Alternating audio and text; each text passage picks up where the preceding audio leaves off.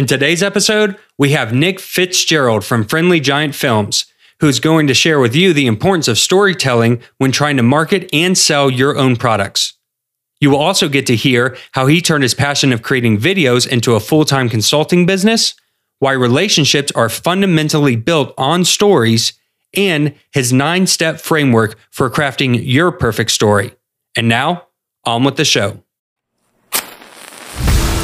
Welcome to the Online Course Igniter podcast, where you'll hear from successful course creators and how they were able to turn their passion into a thriving online business empire.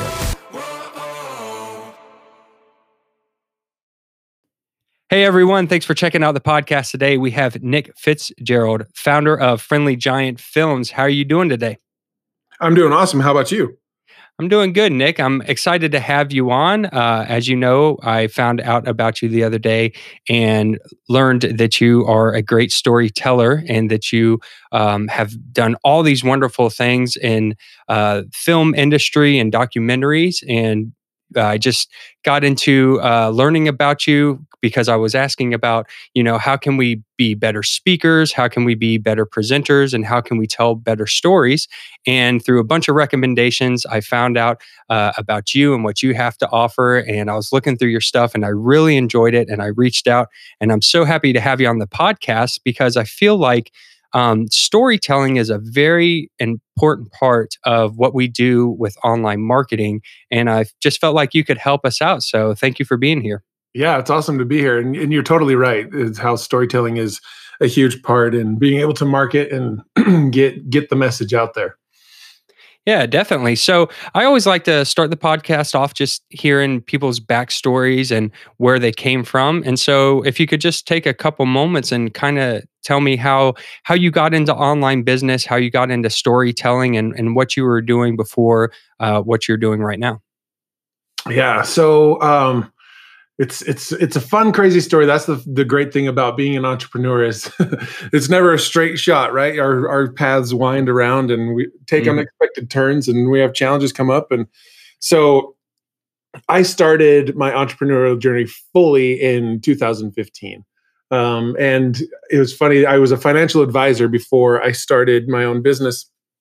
And uh, i actually was fired from uh, my my career as a financial advisor because I didn't meet my sales quota for the year 2014. Mm-hmm. Um, it's a it's the backstory a little bit. I had I was in a partnership and it was great, and we were making I was making more money than I'd ever had in my life at that point, and uh, things were good. But two of the partners at the end of 2013 decided they wanted to go on just themselves, and so I had to myself and one of the other partners had to kind of reboot our financial practice, and so I just didn't. I wasn't able to get it going back to the levels that it was, you know, pre uh, partnership split. And so um, there I am at almost 35 years old, asking myself what I want to be when I grow up again. Right? you know, I've worked in corporate America and I changed jobs and career paths and doing all sorts of different things, just trying to to make more money and provide for my family. Like I, I'm married, I've got four kids you know that kind of stuff so i'm trying to be responsible and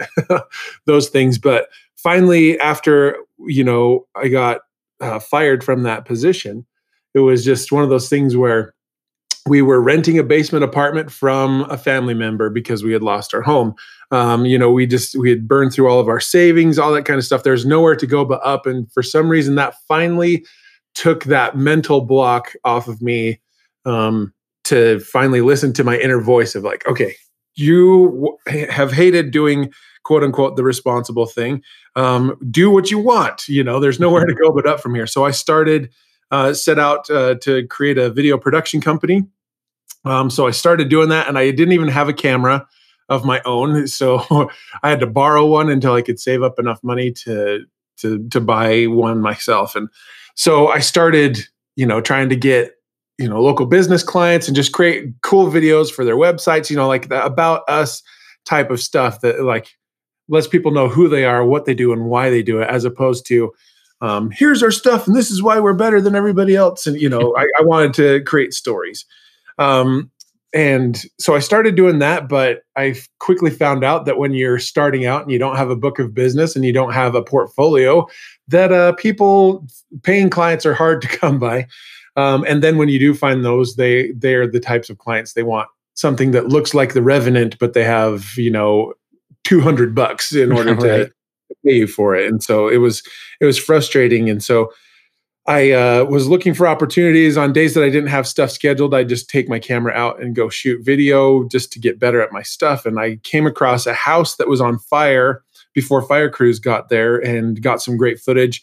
Turned it into the local news, and uh, I was able to parlay that into a position as a freelance photojournalist for NBC here in Salt Lake City.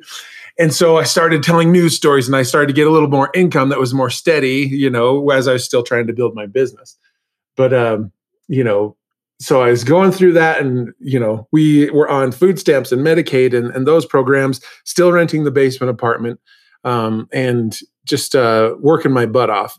And you know, when I'm doing a what the one man band type of stuff as a photojournalist, you know, I am doing all the camera work, the the sound, the lighting, mm-hmm. the editing on the back end. You rarely go out with the reporter, so you're asking the questions and conducting the interviews and and all these kinds of things. And I just wanted to see what's it like to not be a one man band and just specialize in one area of production. So um, I found my way onto a film set through some Facebook groups here in Utah, and uh, I started working on feature films.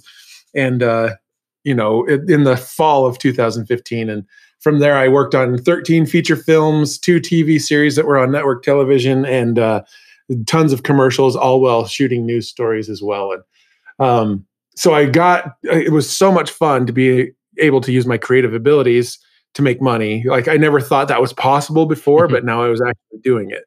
The problem was as I wasn't making very much, you know, on good sets I was only making 200 maybe 300 350 dollars a day on a set if I was, you know, like the best boy electric or in in a, a higher position on set. And so I was working all this time and hanging out with Hollywood producers and actors and directors. I worked with three Oscar winners, a bunch of Emmy winners, you know, these kinds of cool personalities and stuff. And it looked glitzy and glamorous, but I'm working 12 to 16 hour days and only making two or 300 bucks a day on right. those. So the time exchange of money was just terrible, really. You know, on paper, ooh, if I made 300 bucks a day for a whole year, that that's not terrible on paper, right? But um, the fact that I have four young kids and a wife and mm-hmm. those kinds of things that when I'm home for a day and a half on the weekends, you know, I'd like to be present and do stuff with them. And then, you know, I wasn't I wasn't fulfilling my responsibilities. Plus I wasn't making enough money to get off these programs and stuff or be able to get out of the basement. So I was like, you know what? I've got something's got to change. I am working my butt off. I'm I'm really good at my skills and all these things. Why am I not making enough money? And I I came across um, it actually came across my path when I found out you know we were being audited by the state of Utah to see if we had received too much assistance in the food stamp program, oh. um, and I had to get all of the two years of financial statements and tax returns and all all sorts of stuff for them to go through. And I was just frustrated because the year before I had only made twenty five thousand dollars, right? So right super frustrated. And I went to Facebook and I vented about it. And I I got it was um, three years ago this month actually, or July when we're recording this. It was July 2017 when I put this post out. And one of my friends saw it who has a successful business. And he reached out to me personally and said, Hey, I'm sorry that things are, are tough right now. And I know it's been a long time since uh, we've spoken. We grew up, we went to elementary school, middle school, high school together, but you know, outside of little social media interactions, we hadn't had any meaningful conversations. And so he's like, I think I know what your problem is. and if you like help, I'd, I'd love to just like show you what you might be doing wrong and see if there's something that I can do or guide you to, to make this shift. And so I was like, sure, you know, I, I, I, love it. I, I'm coachable. I love uh, when somebody is at a level or has expertise or knowledge that I don't that can help me further myself, I always go on it, go in on it. Like, you know, I'm I played high school and college uh, Division One basketball. I played semi-professionally, so I'm coachable. And so I was like, "Yes, teach me," you know, coach me up. And so um, this friend, you know, introduced me to his podcast, sent me a couple of his books. Um, if if any of you know who Russell Brunson is in ClickFunnels, he that's that's my friend that I've been talking about. but he's he's just uh, he'll he'll be he'll be a billionaire in the next few years. I have no doubt about that. But like, um, he reached out and he just introduced me into a way of thinking that okay, I have these skills, I have these abilities and talents and expertise. Now I need to be able to use them in order to help other people make money with their business. And once I made that shift and started applying the things that I was learning and taking big steps forward and, you know, taking massive action, so to speak, um, things started to turn around for us. You know, I, it was uh, 2018, April of 2018, I joined a coaching program um, and I dove in and it was amazing. And I w- put put to work the things that I was learning.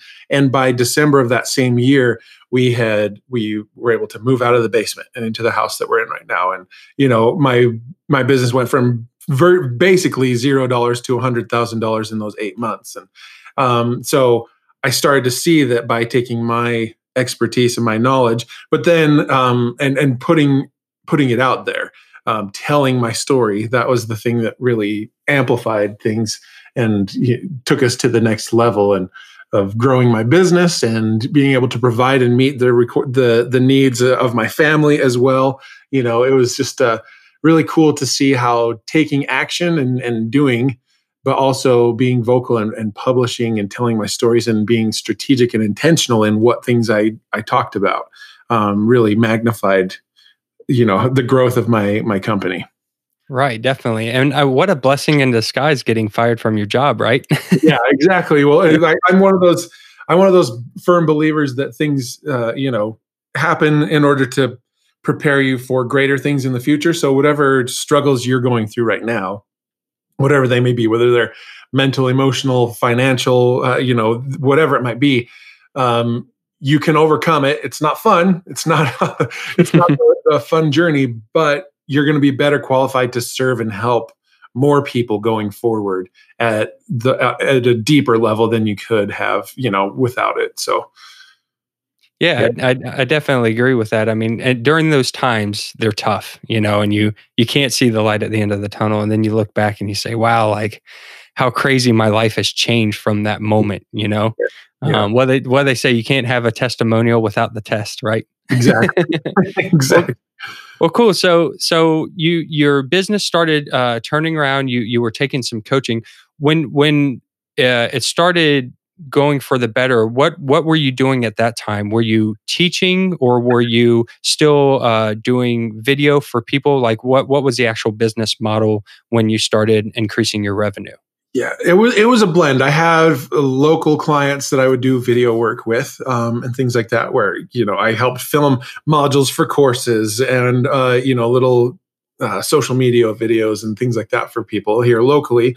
But then um, where I started to get the growth was I would hop on and do these 90 minute, two hour long sessions with people to identify the types of stories and videos they needed to tell for their business.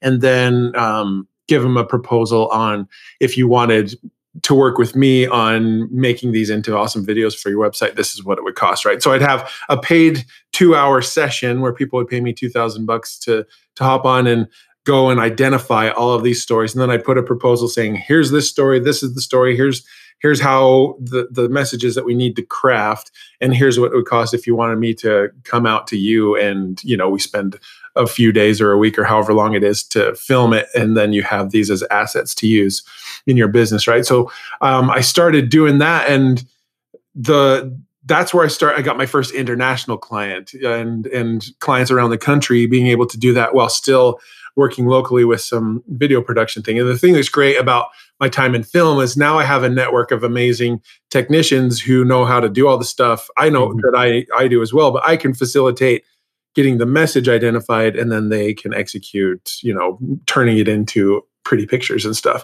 And so as i started doing that you know I, I when i made that shift from getting out of film to focusing again on businesses i realized a couple things. Again i didn't have a network of people or business owners or a community that i could plug myself right into and start getting business.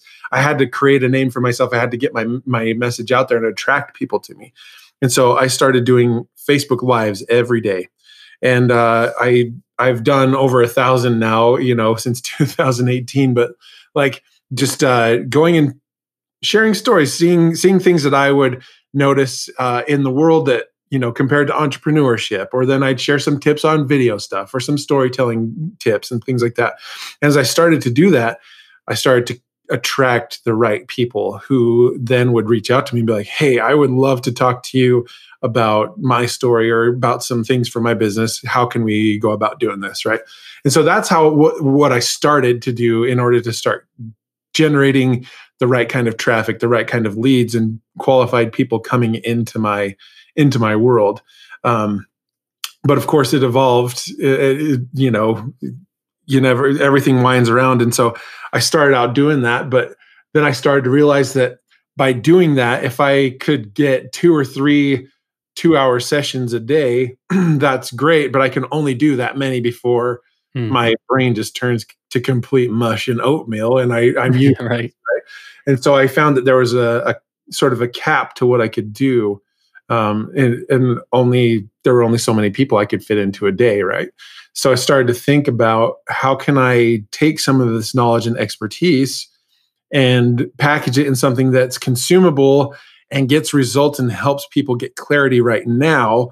Um, whether it, you know some people can't afford two thousand bucks to hop on a, a, session or you know that kind of mm-hmm. stuff. But, um, and so I wanted to be able to give people results now without having to take all of my time every day doing it. And so um, that's where you know the course, the masterclass type of stuff started to become you know an attractive draw for me to be able to give and serve people at a high level but also save me time on the back end, right? Awesome, really cool. Yeah, that's that's uh that scalability, you know, is what you're looking for and having the course facilitates that and you can still do the the coaching and the consulting on the side too. Exactly. And and that's what I found is that the the front end, so to speak, with the masterclass course focus is a great way for me to be able to help people that maybe couldn't afford to work with me individually or have me do things for them you know because that can that when you're paying for individual expertise that that the, the cost goes up and stuff like that. So it's a way to be able to nurture my audience up to the the level where they can afford to work with me but mm-hmm. then also i can scale that and it can become its own thing on, down there and then i can not have to spend any time or you know not as much time building and creating content mm-hmm. and all mm-hmm. those kinds of things it's already in place and done and finished and now as i can focus on you know working individually with with entrepreneurs and businesses at the higher levels while other people are having fun and getting results with me as well without it taking my time it's just so fun to be able to to have that freedom um, come up but it's all about getting the right people to it and you know getting them to to to jump on it rather than mm-hmm. spending all your time on sales calls trying to convince or get somebody to see the value in jumping in on it right? Right. And then you know thinking about russell brunson and, and reading through his books he talks about the different stages of the value ladder and you might be pulling in different people at different stages and so it's nice yeah. to have those those front end, middle end, and back end parts of your funnel set up like that. Mm-hmm. So you started out, it sounded like you were doing some film and video. You said, you know, for the news, and then you got into um, films and documentaries, and then you were doing some consulting. Your business is growing. Mm-hmm. When I know, because I come from an audio video production background myself, when when you think about video, you think about the the camera and and uh, the rule of thirds and and the pictures. Right. Many times we don't think about the story. You know, it's it's kind yeah. of maybe even a side thought, unless it's like a documentary that's based around the story. Most of the times, you know, marketers, online course creators, entrepreneurs, we I don't feel like we focus enough about the story. So, at what point was it for you that you realized? that the storytelling was the important part of the formula. Oh man. Well, so I've always I've always loved connecting with people. One of the things that made me successful as a financial advisor is I actually listened to them. I heard their stories. There's no way that um, I could get somebody to tell me that they had a million dollars of assets or cash in an old investment fund or an old 401k or, or things like that, unless there was trust. And I found that storytelling was a way to build that trust and that connection really quickly. So I saw that, you know, in my in my other career paths, how storytelling was, uh, you know, I maybe didn't recognize it specifically as storytelling. I just was able to connect with people, and I've seen that sharing stories, you know, is how you connect. Like I'm married.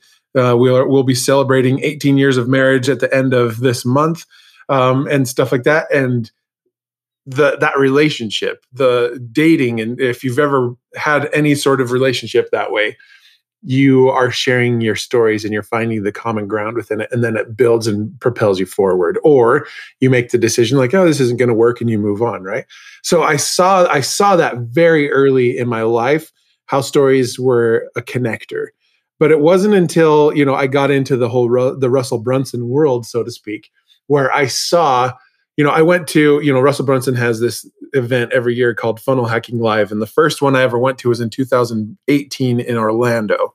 And I remember sitting there in my chair um, as he gave this uh, proposal or this presentation called the 12 month millionaire is what it was and it was, i watched him for an hour and a half just telling story after story after story about things that he had experienced himself things that he had seen people that he consulted with or clients had done um, and then things that he just witnessed other people in the world do that helped them make money and i was just like this is so cool um, and he wasn't saying here's this sales tactic and here's this strategy. It wasn't that at all. It was just story after story layered on another one and it just built. And at the end of that presentation, he uh, proposed a coaching program that at the time it was $18,000 for the full year or it was $1,800 a, a month.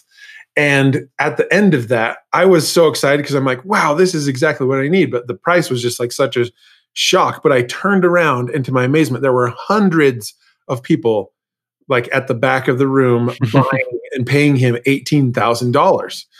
And that's when, for me, the light really clicked on with what I needed to focus on nice. with my business is if I can focus on telling stories that get help people understand the results that they can get and help motivate them and get emotional responses engage the thought process and then get them to take action then if i could do that then I will have success in my business, right? Because I just witnessed it firsthand. And like I found mm-hmm. myself at the back of the room paying him $18 right. to do it as well, right?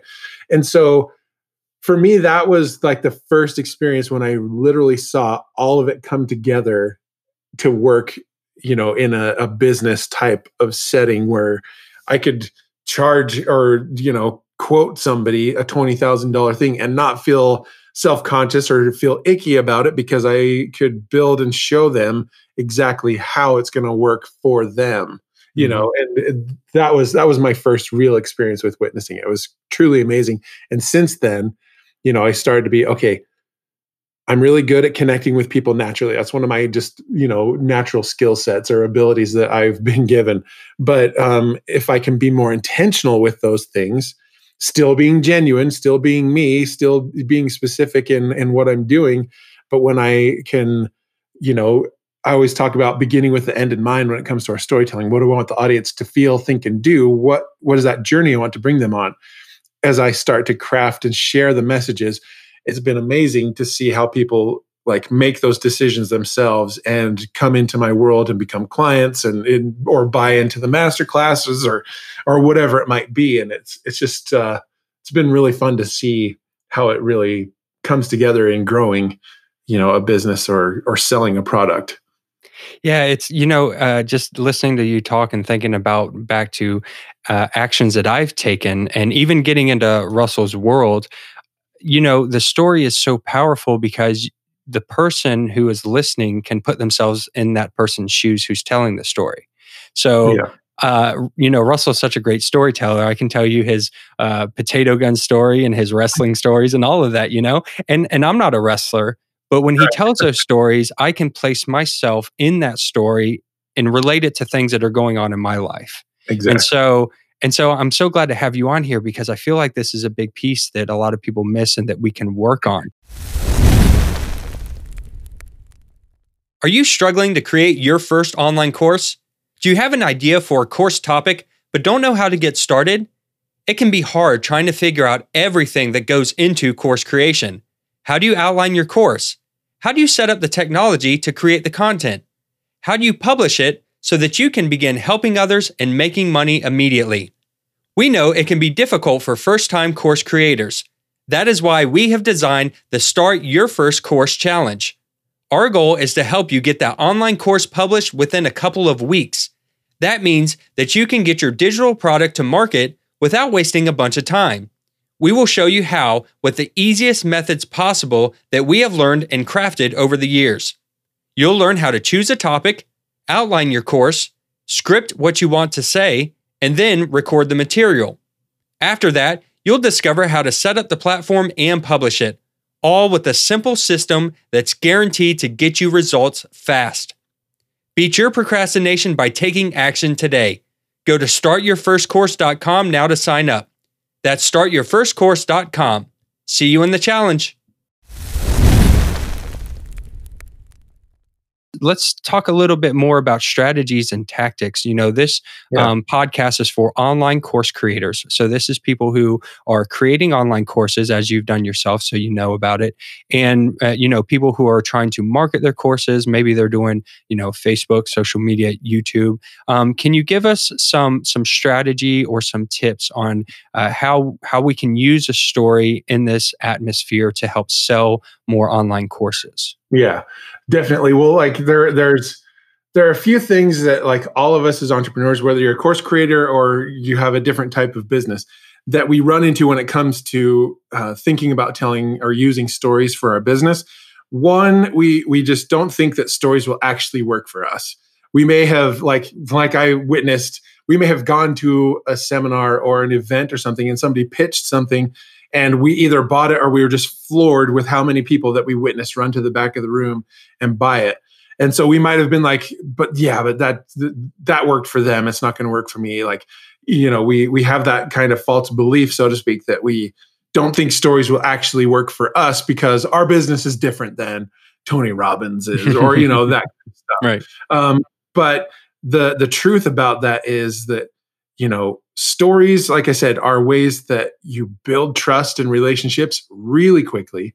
It's the way to sell more products and services at a, even a higher value than you currently are and then it's the way to multiply wealth. Like so if you have something that's successful or you have uh, you know the money that you're wanting right now or those kinds of things it will multiply how much you get back. And it's it's it's really incredible. So that's the one thing is like storytelling does work because it builds trust it helps in the sales process and then it multiplies the success or the wealth that you already have um, or grows it uh, to a level that you hadn't uh, before thought you would. And then the, the the next one is that you know we don't think how many of you have tr- been to a party or a networking event and you've had an opportunity to share a little bit about yourself but you just it just fell flat or it's super awkward right? Like some we don't think that we're good at storytelling. Mm-hmm. um, but like i said if you've been through any sort of relationship if you've been on dates um, if you've been in a partnership if you've ever sold anything to anyone you have told uh, stories and you've done them successfully um, you know, whether it re- resulted in a uh, a marriage or a breakup or whatever. Like you have told the stories that you have told have been successful, and you've told thousands, if not millions, of successful stories in your life already. You just haven't had success with it being intentional with your business possibly You're, there's a disconnect we can tell stories all day every day to complete strangers at the grocery store or at marketing or networking events or things like that but when it comes to our messaging for our business, there's a disconnect. A lot of people are like, oh, right. I, I don't know where to start. I don't know what stories to tell. Like so many people I meet fall into one of two categories. They're like, I'm really boring and don't have an interesting life. What am I going to talk about? Or they've had so much experience that they don't know what they should share versus where they shouldn't, or you know where to start and and all those kinds of things. But I'm telling you that right now in your life, you have told thousands of successful stories in your life um, and then the the next thing to think of is that you're comparing yourself to the gurus, right? And that's just not fair. Like I look at Tony Robbins and like guys like Dean Graziosi and even Russell Brunson, they're master storytellers. Um, and we see we go to their things or we hear their webinars or we go to their events and we're just like we feel like we could run through a brick wall after hearing their messages. We're like we can take on the whole world. And then when we think of ourselves or we try it ourselves, it falls short or it doesn't get the same results. But these guys have been they have spent tons of money and time developing and honing these stories. They have focus groups and they have consultants and all these different types of people to help them identify or weed through or solidify some of their core stories. And then they have years and years and years of repetition of telling the same stories. Like mm-hmm. if you follow Tony Robbins, for instance, he tells the same stories at every event, basically. Mm-hmm. But guess what? You're still on the edge of your seat. You're sucked into them he still gets emotional during them um, because he's a, he he's coming from a genuine place it right. affects us it helps us connect with him and and all those kinds of things and that's why people can go and walk on hot coals you know at his events of unleash the power within and, and and things like that and so you know a lot of times we we just don't have the resources that they've had access to and so like strategically I, I if if it's cool with you jeremy like um i'll go through my just really quickly the nine steps of the framework yeah, that i use for great. so that like all of you whether you're you use these in the modules in the courses that you're creating or you use it in the, the stories and the marketing messages that you tell to get people to your course like these nine steps will help you totally you know get the clarity on what needs to go into your story and then you'll start to see how to structure the story and how to tell it in a way that gets an emotional response like you see these gurus do okay, okay. so um, step number one is beginning with the end in mind okay um, that's a, a, a phrase that was kind of popularized by Stephen R. Covey with his book Seven Highly or Seven Habits for Highly Successful Individuals. And um, it's his second step in his, but it's the first in mine because as entrepreneurs and course creators, uh, you know, content creators, everything that we need to do, everything that we do needs to be intentional. There has to be a purpose behind it. Um, and so when you begin with the end in mind, it's whenever you tell a story, whether it's a Facebook Live or a podcast episode or even a TikTok, something that's that's simple. You can think of it. What do I want the audience to feel, think, and do? What is the result I want as at the end of this video or of the end of this story? And when you engage the feel, the emotions, what emotions can you stir? Um, because one, when people have the, those emotions active, it helps their decision making process. The emotions actually are the subconscious's way of letting the conscious mind know its decision. So when you can engage those emotions, good things happen and it becomes a connection point to you and to your brand as well. And then thought processes. What do you want them to think? You want to be engaging and hopefully they're asking questions like or thinking about, man, this is what my life is like right now. What would life be like? after partnering with Jeremy or partnering with Nick or you know whoever it is or if, or mm-hmm. your name in in that place right and that starts them thinking about how they can prosper and grow with your help. And then do what actions you want them to take. If it's buying or opting into your email list or buying your course or you know subscribing to your youtube channel whatever it is that action. And I find that when you begin with the end in mind, then you can reverse engineer and identify the stories and experiences that you have or that you have witnessed to lead the audience to that conclusion. So beginning with the end in mind is the first step because you have once you have that, then you can start identifying the stories and the experiences that you have um, in order to, you know, get the audience to that uh, to that end game. Um, yeah, I like that. I mean, how many times do we hop on a Facebook Live because we have a great idea and then you realize halfway through the live where am i taking people yeah exactly it's, and, and and you know there's merit in going live or, or publishing for the sake of publishing to get good at it but when you can throw this intention on the beginning of it mm-hmm. uh, you just will uh, uh, condense uh, consolidate the time frame because i know a lot not a lot of us a lot of us don't have the the luxury of having a few years to really struggle through and hone our stories because we've got to pay our bills now or you know those right. kinds of things we don't have that luxury to test something and see what works and and that kind of stuff um, without making a living at the same time and so this will help you get the results and, and that kind of stuff but also um, move you along uh, and get just speed up your improvement.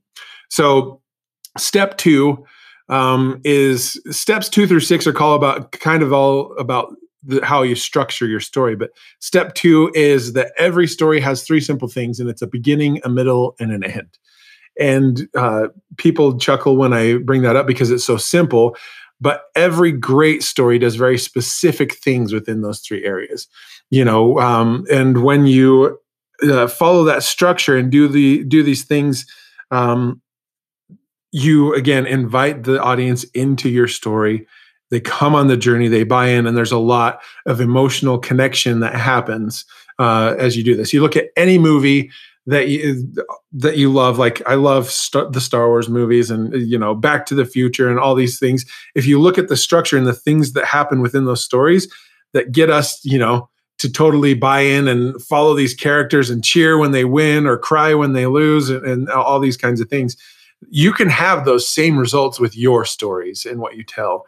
Um, and I've I've witnessed this with my own um, stories and things like that. But it's it's super powerful. But when you can, you know, invite people into the story in the beginning, and then in the middle, you just ramp up um, the story and the conflict and push it forward, and then at the end, you you re- resolve the issues and things like that when you can structure it that way, amazing things happen between you and the audience. So, um, like step three is the the key of the beginning part of your story. It's introduce the conflict early, right? When you can introduce the conflict, every single one of us started a business or has a course or something because there was conflict or a problem in our life or that we saw in the world and we set out to to fix it or to help people navigate through it or overcome the challenge themselves so when you introduce the conflict early one it just shows that you are not some god or goddess on a hilltop that has a perfect life that you have gone through your own struggles um, which again connects the audience to you because they're in the middle of their struggles right or else they wouldn't right. be looking into your product or service but then um, it also just hits gets that emotional buy-in really quickly. It draws that line in the sand, so to speak, and they choose to come along with you or go away. And with marketing and branding, we we want to attract the people who we want to work with and repel mm-hmm. the people that we don't. And so this is just the first step in in kind of drawing that line and getting people to side with us or go away. Um, so yeah, like I like that one. That one, you know, seems real important um, for course creators because we're we're mm-hmm. solving a problem, and that problem is something that we've experienced. So we've had that problem, exactly. learn how to get through it, and now we're helping others with that problem. And so this, I like yeah. this one a lot because this is it's it's talking to those people who are currently struggling with what you're trying to teach them, basically. Exactly, and again, it's it just makes you relatable. You know, you think of all these stories with the heroes uh, in it. You know, Luke Skywalker, right in Star Wars, he's the hero of Star Wars, but Obi Wan Kenobi is the wise man who's kind of gone through the things that Luke is about to. So he's there to guide, right? And so it's it's the same kind of thing where you you have that expertise, you have that experience that somebody else doesn't uh, yet have and you're there to guide them and help them and navigate it and it's just super powerful to have have that so um, step number four is also, you know, part of the beginning of the story is introducing the key characters. You're not the only person in your story. You have, you know, there might be family members or a spouse or partners or coworkers or former bosses or global pandemics or whatever it might be. There are other characters to your story. You didn't go on your journey alone. And by introducing the key characters, it helps the audience understand that they're not alone in their journey. They're surrounded by amazing people as well. But then it also gives other perspectives for the audience to connect to because not everyone is like me or can resonate 100% with me. So as I share my wife's perspective and you know these other types of things and and how my journey affected these people, then they see themselves in these other characters as well. So it's more connection mm. points to you, and it's very nice. powerful, right? Very um, and then uh, coming on to step number five is naming an enemy. You know, we we talked about how all of our stories have conflict. There is a person or an entity or something that brought that conflict to us. It could be a person or a corporation or uh, you know a health issue or a global pandemic. You know whatever mm-hmm. it might be. And if as you name the enemy, you know Star Wars, there's the rebellion and the bad guys are the empire. Like that, we know who the enemy is. And mm-hmm. as we learn more about them and their motives and how they affected us or made you know our our journeys uh, challenge, then the audience is going to resonate more you know every it's like human nature to root for the underdog. So when they know that you're up against something again that gives them something to root for on your on your side and um, gets them emotionally bought in so that they're invested in your success as well. Um, and when they see your success they celebrate it because now they know that it's possible and they want to uh, experience that themselves. And so naming an enemy is super powerful. And of course you know if if the enemy of your story is your ex spouse or somebody that if you named them specifically by name could cause some unnecessary drama or things like that you don't have to name them specifically by name that way. Like earlier i mentioned my former partners. I didn't mention their names specifically or what right. firm they work for. I just mentioned my former partners right? So you just be be wise in how you do it but w- when you can name specifically it's really really powerful yeah, um, and, and it makes me think about what you said about marketing, drawing those people closer to you that are in your shoes or, or want to be like you. Because when you name that enemy, it seems like you're drawing that line in the sand, and the people yeah. who have experienced that before you know like oh, oh i i can relate to his ex-girlfriend because i had a girlfriend just like that you know like it yeah. feels like it would draw them closer to you in that sense exactly and and that's the whole thing like we attract the people that we want to work with and repel the people that we don't. If if you know, if there are people that think we're total idiots or whatever and we don't you don't want to spend any time with them because as clients they are not fun to work with and they end up being a lot more work uh, than they're worth and things like that so it's a, just another great draw that line in the sand um, and and they buy in so, step number six is raising the stakes. This is where we transition to the middle of the story. The middle of the story is all about conflict and making it more complex. So, you know, for for me, I mentioned in my story, like I started, I was fired. So there's the initial or the initial conflict that started me on my journey. Um, and then I started as a freelance photojournalist, and then I worked on films and TV commercials and TV shows and and all these all these uh, cool things and then now I work with uh, entrepreneurs and businesses to help them structure their stories. Like while all of those parts of my stories are true, like there there was conflict or there were things that caused me to take the next step in each one of those. And we don't have time to go deep into it, but your your journey and where you're at and where you've been you know you might have said okay i'm going to start my own business and i'm going to be able to be able to live out of a backpack like jeremy and i were talking before we rolled how you know he's got his his uh, office in a backpack, right? Like there there are things that happened that got him to make these shifts. There was mm-hmm. the conflict just changed, you know. Um, it doesn't always have to stay the same. It can just it just evolves and changes and gets more complex and brings new problems. We find a solution, but now we recognize, oh crap, now I've got to handle this. Mm-hmm. And so when we raise the stakes, again, like you think of movies, you know, where it gets to the point where Marty McFly, if the he doesn't hit the the the wire right when the lightning hits the clock tower, then he's stuck forever in 1955 and doesn't get to go home, and his family disappears, all these things, right? Mm-hmm. the conflicts didn't start out as that.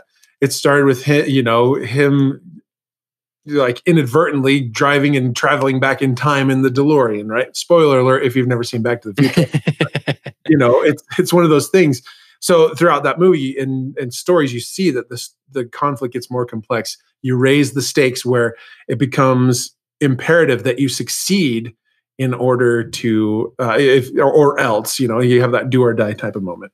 Then um, so step number seven after that is being detailed when you can share the details sights smells emotions people um, who you're with all those kinds of things that draws the audience in all these little details that you can share in your story you know, are so powerful.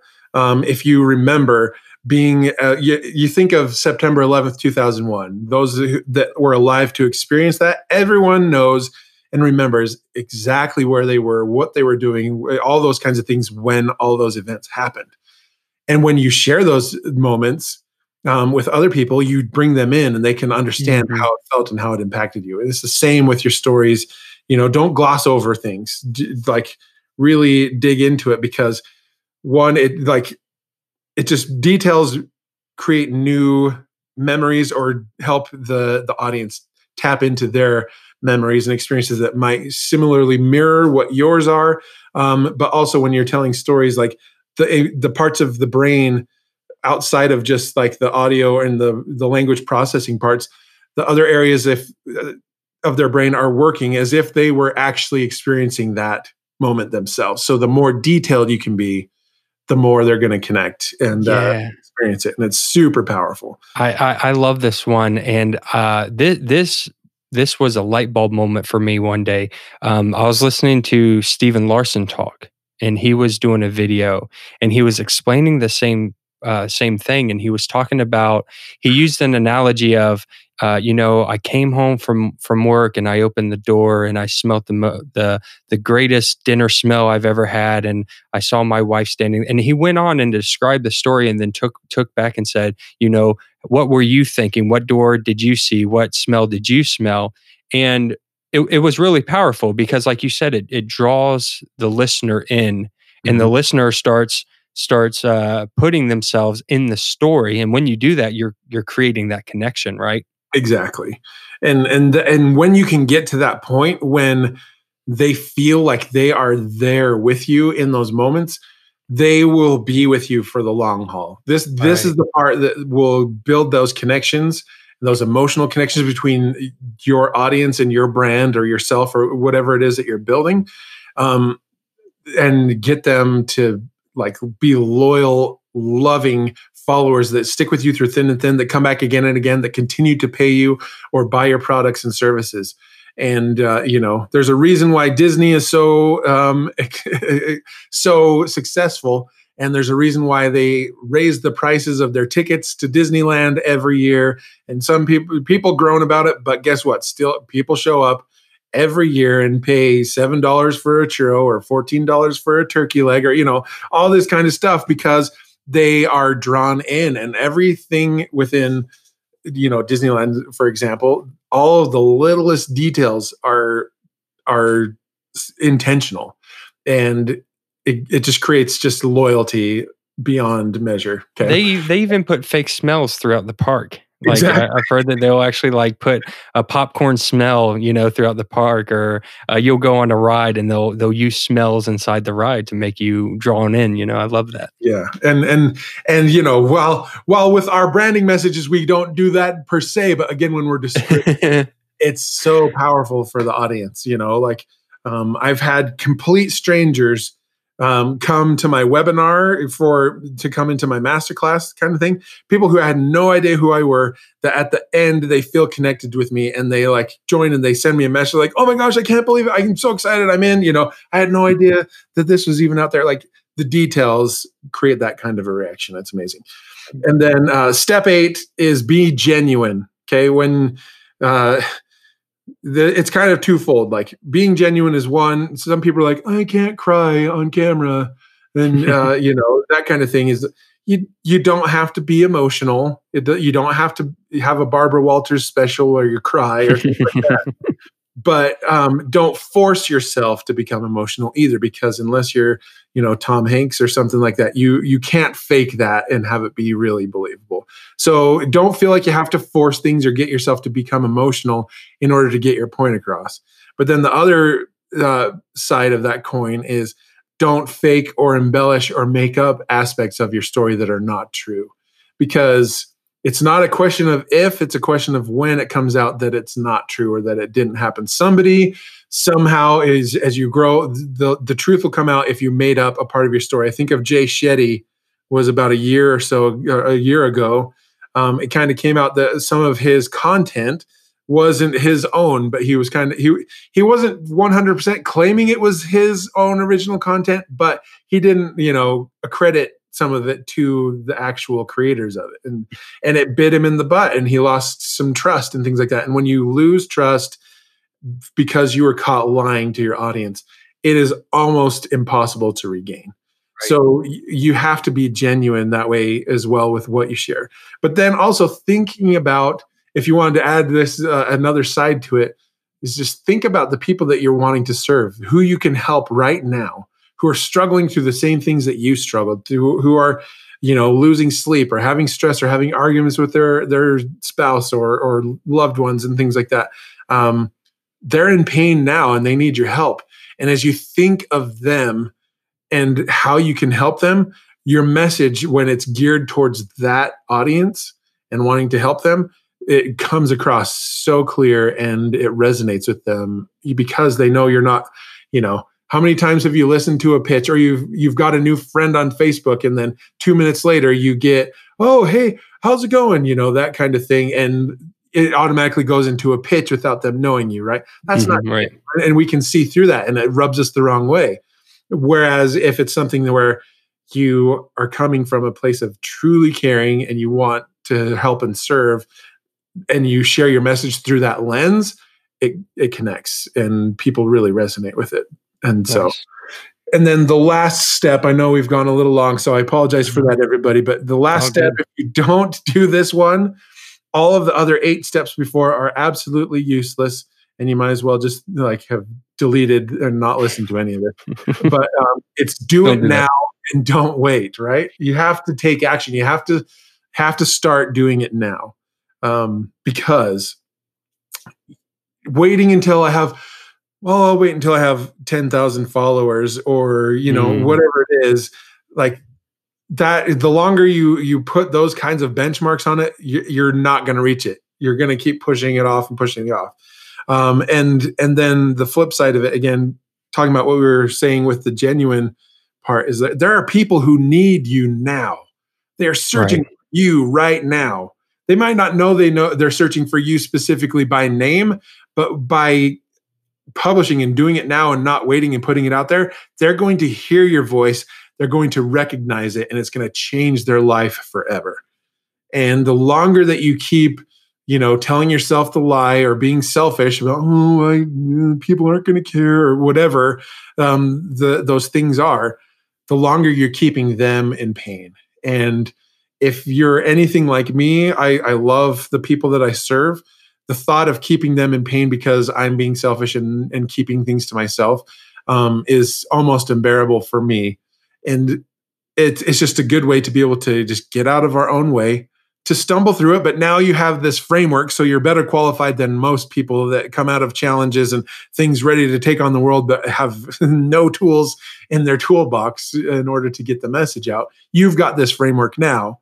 Right. But when you start doing it now, like you will have the most amazing experiences. Like I go to events, I go to to things. Well, back when we used to be able to have them, who knows when, right? But like I go to these events and I have complete strangers that I did not know existed before this moment come up to me and say, "Hey, I I listened to I watch all of your Facebook lives or I totally loved what you did on this or thank you for sharing your story on this uh, podcast or on this, you know, summit or whatever it might be."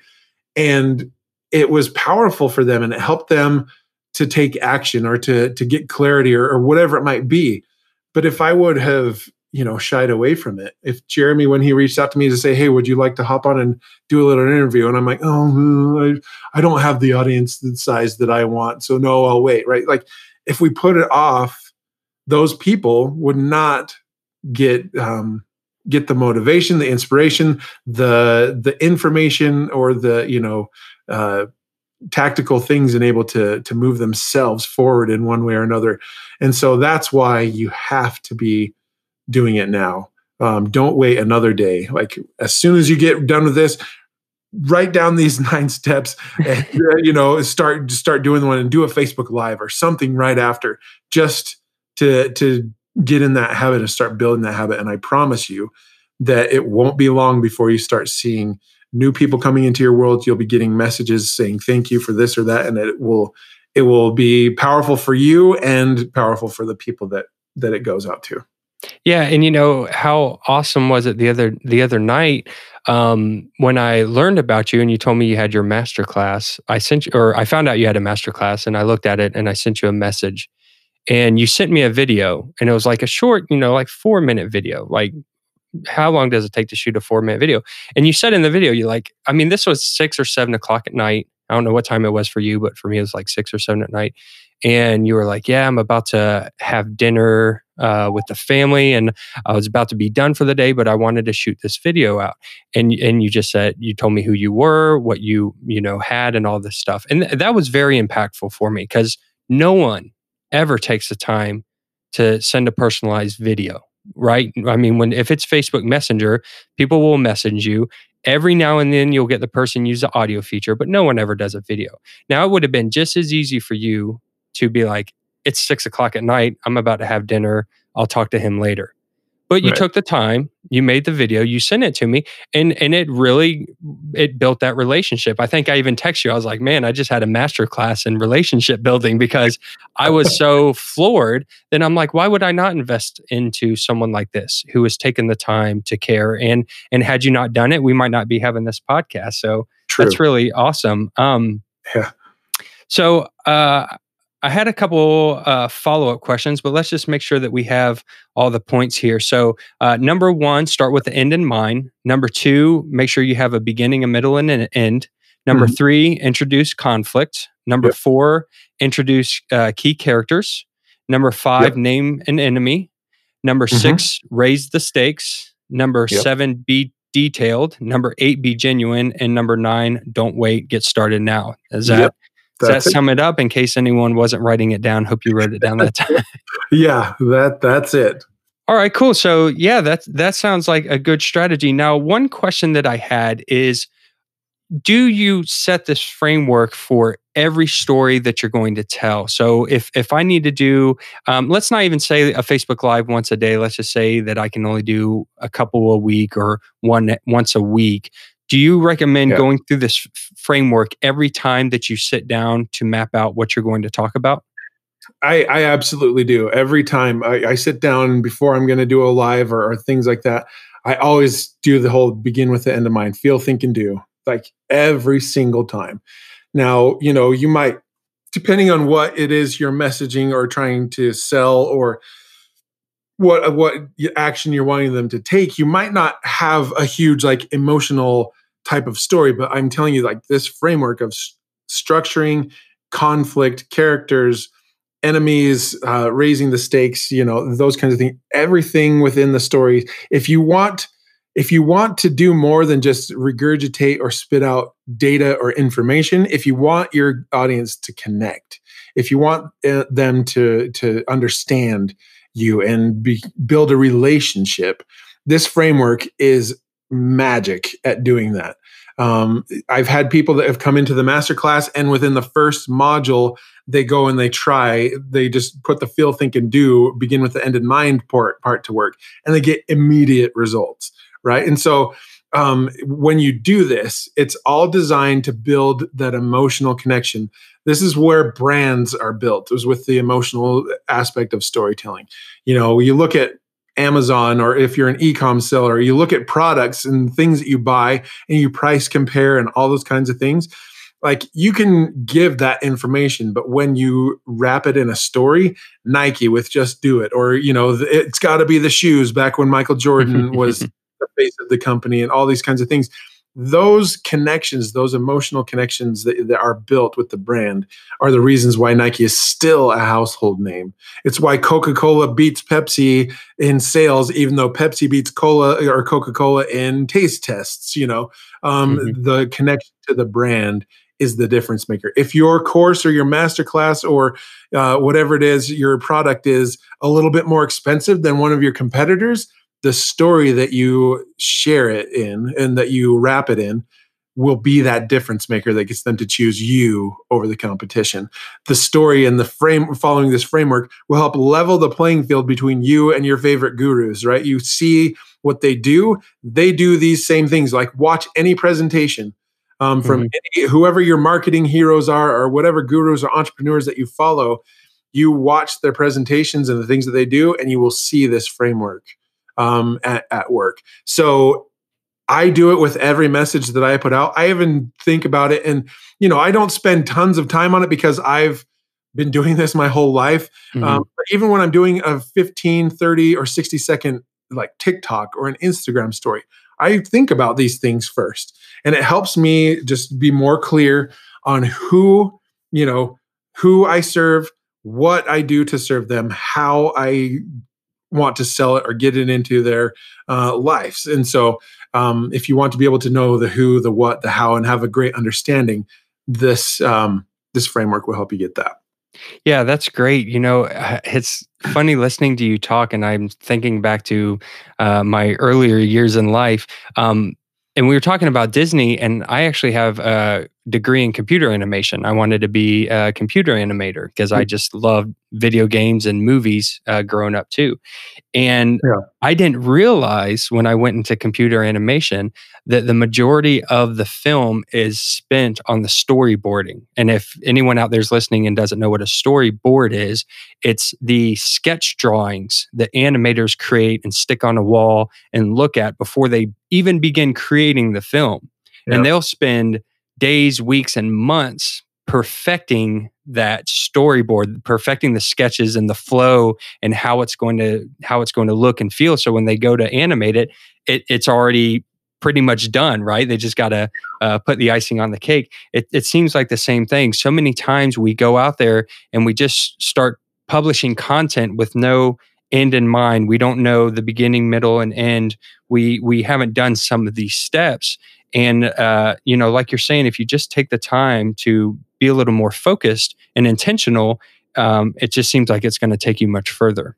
Absolutely. It definitely is. And like, and even if you've had success with your stories, like this framework will just, again, like compress the time. You know, you run your stories through this little checklist really easily. If you can check off all nine of these or, you know, of these steps, then you're in good shape and you you just go forward and you just improve and get better at it you know by being intentional through the the framework and stuff. But you're totally right. Like ex, like hollywood has made nearly a trillion dollars since 1970 just in ticket sales um, through the box office. And they even the even the bad flop movies still made a little money at the box office but like they have they follow these these steps and mm-hmm. when we do it for our business like how many like I, I think there's a, a, revolution almost having or happening or, or a renaissance happening with how businesses are marketing themselves and emotional storytelling is one that is starting to gain you know gain some traction like the big the big names have been mm-hmm. doing it and there's a reason why they're million, multimillionaires and billionaires but now, for those of you who are on the starting end or trying to build up to being a, a seven or eight figure business and those kinds of things, this is the way to go about, yeah. you know, selling more of your stuff to the right yeah, people. We're definitely seeing a surge of um, more personalities and brands now. Yeah. You know, you've got you've got uh, Burger King on on Twitter, like making funny jokes, and you got you know, it, it seems like that it the marketing is going more toward that personal feel, that personal relationship. Yeah. Uh, I had a question for you. This is kind of a, um, more of a personal for me question because I've always wondered this.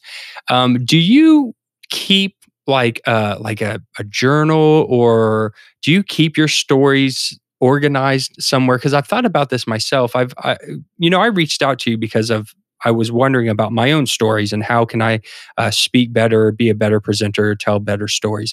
And right. I started, I started writing down stories in what I could relate that to. So if I wanted to talk about email marketing, maybe I got a story that relates to that somehow. Do you do that? Do you like uh, organize your stories or, or keep keep some kind of journal of them so you can refer to them later on? Yeah, so I have, you know, I have a Google Doc that I, you know, copy and paste. If I do uh, a really good like Facebook post that gets a lot of engagement, that's just like you know copywriting basically. I'll copy and paste those and put those in. But like I, I like to use Facebook Live as a, a testing place for a lot of my stories because you get immediate feedback, right? You can see the analytics, you can see the comments and the likes and and all these kinds of things. Um, so I'll go and do those from um, I have like my, you know, Nick Fitzgerald entrepreneur page type of thing. So I can, if I publish there, I have a lot of data and analytics. So like I kind of do a little bit of both where I copy and paste and I keep, uh, you know, sales copy or email sequences and, and messages and things that I put out there. Um, and then I have the Facebook Lives where I can go back and look, listen how I told a story, make some adjustments and those kinds of things.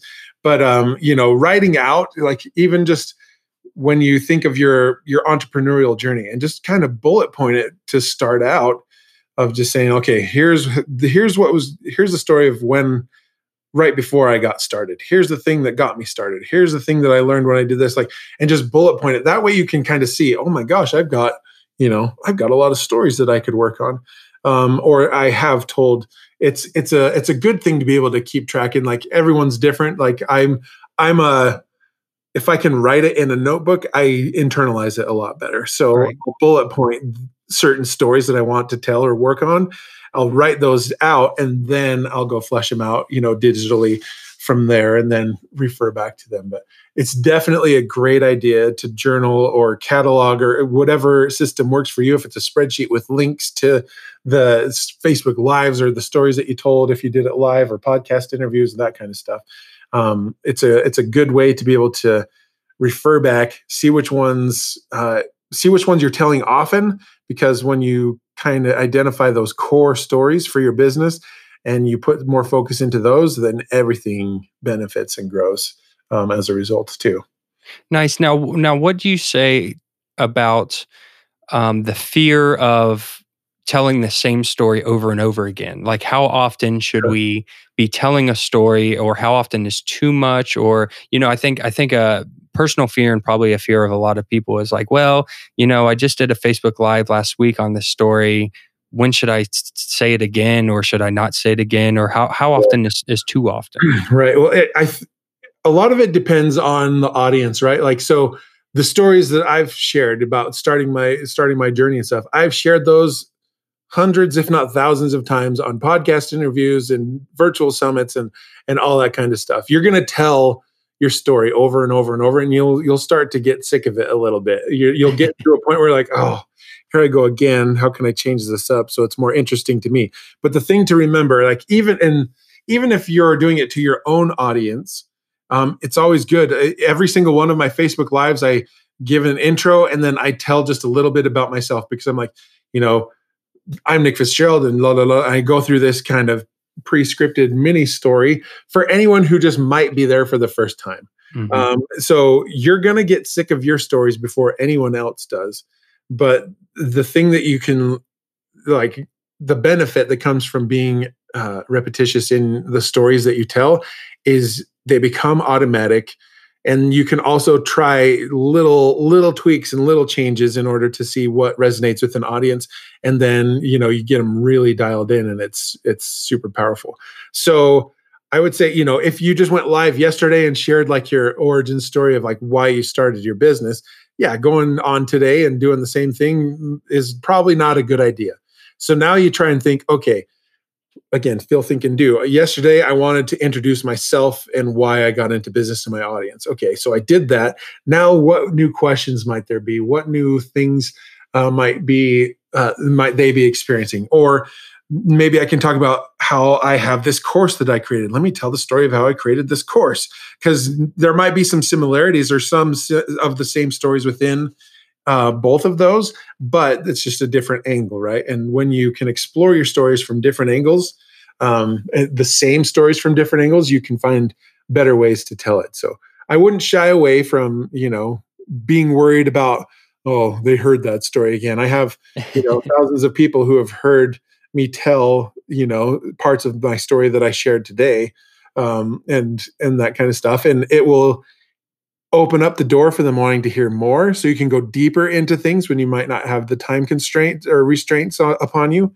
Mm-hmm. um, or you can f- focus on certain aspects. Like i told the story of how i started my business and in that story i talked about this. I want to talk about and ex- like explain more about this aspect of it right? And so um, it's just a good way for you to really flesh out because if you have an hour 90 minutes three hours or you've got 30 minutes 15 minutes 30 seconds you can get good at telling the same story in mm. different ways, then you can maximize it and repurpose it in lots of different places. Oh, that's awesome. I, one of my favorite um, motivational speakers, Zig Ziglar, mm-hmm. said that one time. He says, I tell the same story and I can tell you the same story in five minutes, 30 minutes, an hour, two hours. Um, he says it's the same story, but you can, depending on the time, you can elaborate on it more and more. And and it's cool because, yeah. you know, people people who know you and like you and heard your story, they they typically don't care if they hear it again, or maybe yeah. there's some changes that they didn't hear the first time, you know. So that's exactly. cool. Well, and, and you mentioned um, having heard Russell Brunson's stories a bunch of times, right? Yeah how like think for for you in the audience listening like think of whoever it is that you follow whatever entrepreneurs or business uh, mentors or things like that how well do you know their story? Yeah. You didn't hear it just once. You've heard it over and over and over right. a bunch of times and you still love it. You relish it. It's not like yeah. oh, here we go again right?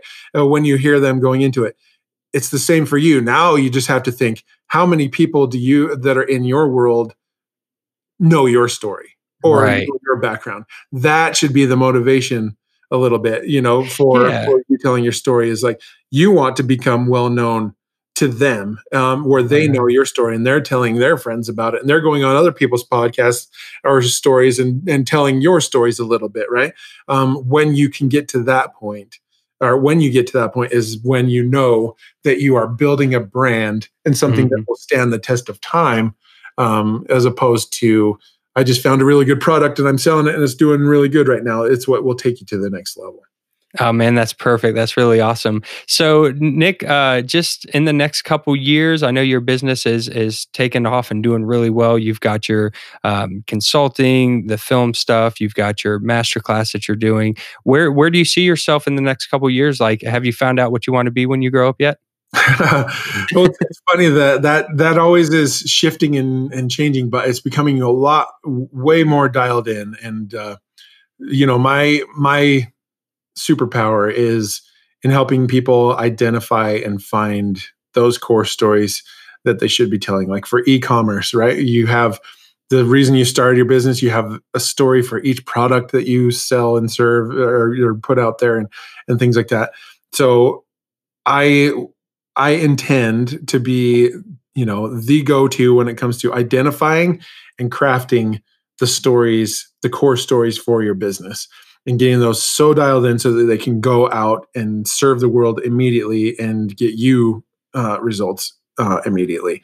So whether that's through the done with you one-on-one type of stuff or some people just don't have the time to de- donate it or delegate to it so there's the done for you versions of it as well so i just see like crafting the powerful stories because once you have the stories identified then you can do podcasts then you you can use it as a podcast or in a video or a facebook live or or whatever but if you don't have the message dialed in or even identified how can you how can you feel good about investing thousands of dollars to hire a videographer or a production company to come in and create a video for you um, that m- might only work for you for a few months or maybe a year. Um, if you once you get dialed in and really identify those core stories, they'll work for you for years and years and years, all day, every day, never calling sick on whatever platform that you you decide to publish on. So that's that's where I see uh, where I'm going. Awesome. That's perfect, man. Well, we appreciate you coming on the podcast today and just giving us all this juicy information and talking to us about stories. I feel like a lot of people out there can take this information and start using it in their own business. I know I will. And if people want to work with you or they want to take your master class or find out more about what you have going on, where would the best place for them to go be?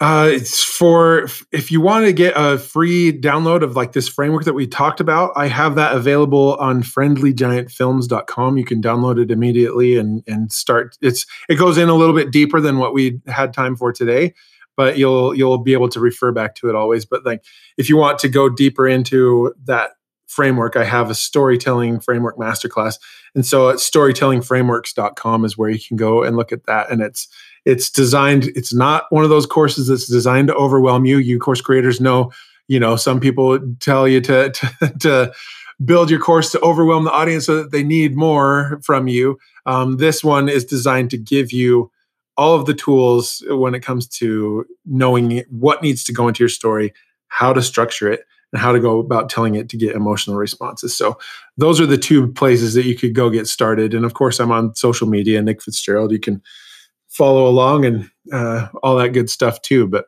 that would be where I would send you if you wanted to get started with intentionally telling stories for your business. And if you follow Nick on social media, you may or may not see him playing guitar. Yeah. that, was, that was fun. yeah, that was awesome. Well, cool, man. Thank you so much. We we appreciate you being here. Thank you for your time today, and yeah. I just uh, look forward to your continued success in the future. Thank you, Jeremy. It's great to be here, and I appreciate it.